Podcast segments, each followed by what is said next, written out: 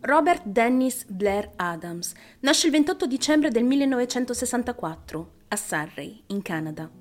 L'uomo è capocantiere in una ditta di costruzioni e conduce una vita regolare. Ha un rapporto normale con la famiglia e i colleghi di lavoro ed è un ragazzo apprezzato da tutti. In passato l'uomo ha avuto problemi di alcolismo, ma all'epoca dei fatti è oramai completamente sobrio da due anni. Nel luglio del 1996 le cose cominciano a cambiare nella vita di Blair. Il ragazzo soffre di frequenti sbalzi di umore, è molto ansioso e ha perso la gioia di vivere, facendo interrogare molti sul suo comportamento. L'uomo risulta spesso assolto nei suoi pensieri, al punto tale di lasciare il posto di lavoro senza dare alcuna spiegazione. Il 5 luglio è la stessa famiglia di Blair a notare dei cambiamenti nei suoi comportamenti. La madre decide quindi di parlare con il figlio, chiedendogli delle spiegazioni. Non posso parlarne. Questa è l'unica risposta che Blair dà alla madre. Lo stesso giorno si reca in uno sportello bancomat locale, dove ritira tutte le sue finanze, per un totale di 6.000 dollari. Ritira inoltre anche degli oggetti di valore che conserva all'interno di una cassaforte. La domenica del 7 luglio, Blair tenta di entrare negli Stati Uniti. Il profilo dell'uomo non convince i doganieri. Si tratta di un giovane non sposato che trasporta con sé una grande quantità di denaro. È un profilo compatibile con un trafficante di droga. Gli viene negato l'accesso agli Stati Uniti. Il giorno dopo, l'8 luglio, Blair si presenta sul luogo di lavoro, ma non è lì per lavorare. L'uomo rassegna le dimissioni, richiedendo la liquidazione. Lo stesso giorno, ore dopo, acquista un biglietto aereo di andata e ritorno da Vancouver a Francoforte, in Germania, per 1600 dollari. Il volo è schedulato per il giorno seguente. Solo poche ore dopo aver acquistato il biglietto per la Germania, Blair si reca a casa di un amico. Gli dice che deve assolutamente attraversare il confine perché qualcuno sta cercando di ucciderlo e che nessuno è in grado di aiutarlo. Il 9 luglio, invece di partire per la Germania, richiede il rimborso del biglietto e noleggia un'auto, con la quale attraversa il confine negli Stati Uniti. Blair si reca all'aeroporto di Seattle, dove lascia la sua macchina a noleggio ed acquista un biglietto di sola andata per Washington DC. Questo dettaglio verrà considerato come anomalo durante le successive indagini, in quanto acquistare un biglietto andata-ritorno sarebbe costato a Blair la metà. Il 10 luglio Blair arriva a Washington DC, dove noleggia una Toyota bianca. Successivamente guida fino a Knoxville, nel Tennessee.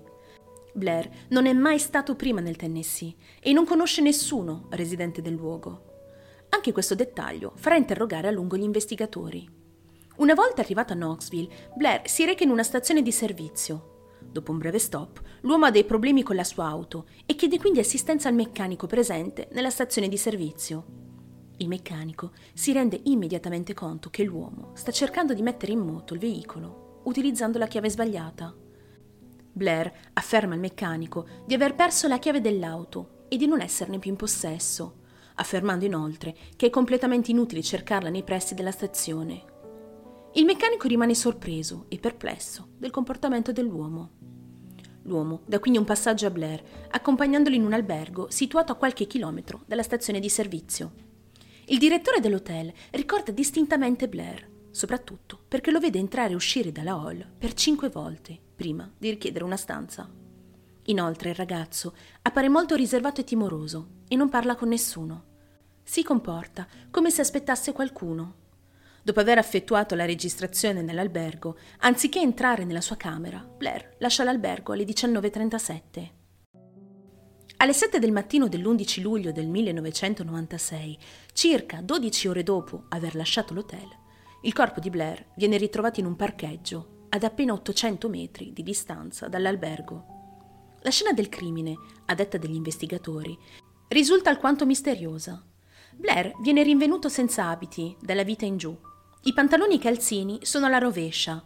Sembra quindi che qualcuno glieli abbia letteralmente strappati di dosso. La sua camicia è inoltre completamente squarciata. Sull'asfalto, intorno al corpo, sono presenti i soldi che Blair aveva ritirato qualche giorno prima, oltre a 4.000 dollari di valute canadesi, americane e tedesche. Accanto al suo corpo giace un marsupio pieno di gioielli, oro e platino. Una delle scarpe di Blair è posizionata sotto la sua testa, quasi come se fosse un cuscino. Infine, a pochi metri dal cadavere, viene trovata la chiave dell'auto a noleggio, che Blair aveva precedentemente affermato di non avere. L'autopsia dimostra che Blair è morto a causa di un grave trauma subito allo stomaco, molto probabilmente inflitto da un bastone o da un piede di porco. L'uomo è stato inoltre colpito alla testa, dove è presente una profonda ferita. L'autopsia chiarisce inoltre che Blair ha lottato prima di soccombere alle sue ferite. Nella sua capigliatura sono evidenti delle ciocche mancanti. È molto probabile che siano state strappate dall'assassino durante una colluttazione. Inoltre, sulle mani dell'uomo sono presenti diverse ferite da difesa. Sulla mano di Blair viene rinvenuto un lungo capello estraneo al ragazzo, e quindi è molto probabile che quest'ultimo provenga dal suo assassino.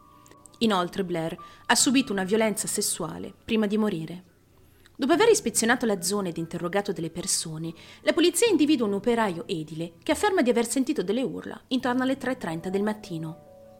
Ad oggi non ci sono sospetti noti, in un primo momento la polizia valuta l'ipotesi che l'omicidio di Blair possa essere collegato ad una rapina finita male. Tuttavia questa ipotesi viene esclusa perché né soldi né oggetti di valore sono stati rubati. Viene inoltre considerata la possibilità di un omicidio legato al narcotraffico. Tuttavia, nessuna prova è stata trovata a sostegno di questa ipotesi. Infine, viene esaminata la possibilità che possa essere stato ucciso da una prostituta o da un suo eventuale protettore.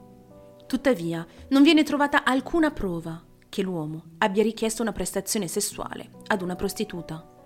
La notte precedente alla sua morte, Blair è stato avvistato con un uomo non identificato in diversi ristoranti di Knoxville.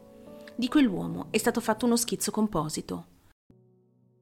Non è chiaro se l'individuo abbia qualcosa a che fare con l'omicidio di Blair. Gli investigatori hanno escluso la maggior parte delle ipotesi formulate in questo caso, ma le ricerche sono ancora attive.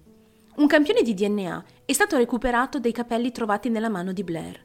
Tuttavia, non è stata trovata una corrispondenza. Di recente sua madre è stata nuovamente intervistata e la donna afferma di aver notato che in precedenza il figlio ha intrattenuto una relazione effettiva con un compagno a distanza maschio. Questo potrebbe suggerire che la sua morte sia il risultato di un incontro omosessuale andato a male. Dato il comportamento di Blair nei giorni precedenti alla sua morte, la polizia ritiene che il ragazzo fosse persuaso che la sua vita fosse in pericolo. Ma a detta delle autorità, la minaccia era immaginaria e il viaggio intrapreso da Blair sarebbe un tentativo di fuga dalle sue stesse illusioni. Probabilmente Blair era in preda a paranoia e allucinazioni. Ad oggi, il caso di Blair Adams rimane uno dei casi irrisolti e più misteriosi della storia canadese.